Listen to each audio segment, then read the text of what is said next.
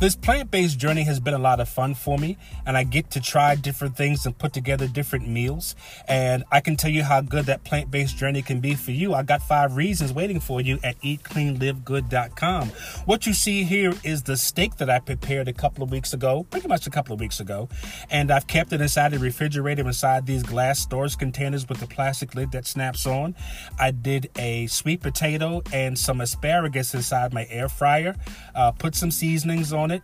And with my sweet potato, I'm at the place now where I just like it with butter and I'm good. And I use a, a plant based butter as well. So, guys, this was a meal that it took me not long to put together. I'd already done the baked sweet potato, it was all good. So, uh, hopefully, you enjoy this information and look forward to hearing from you. Take care. Bye for now.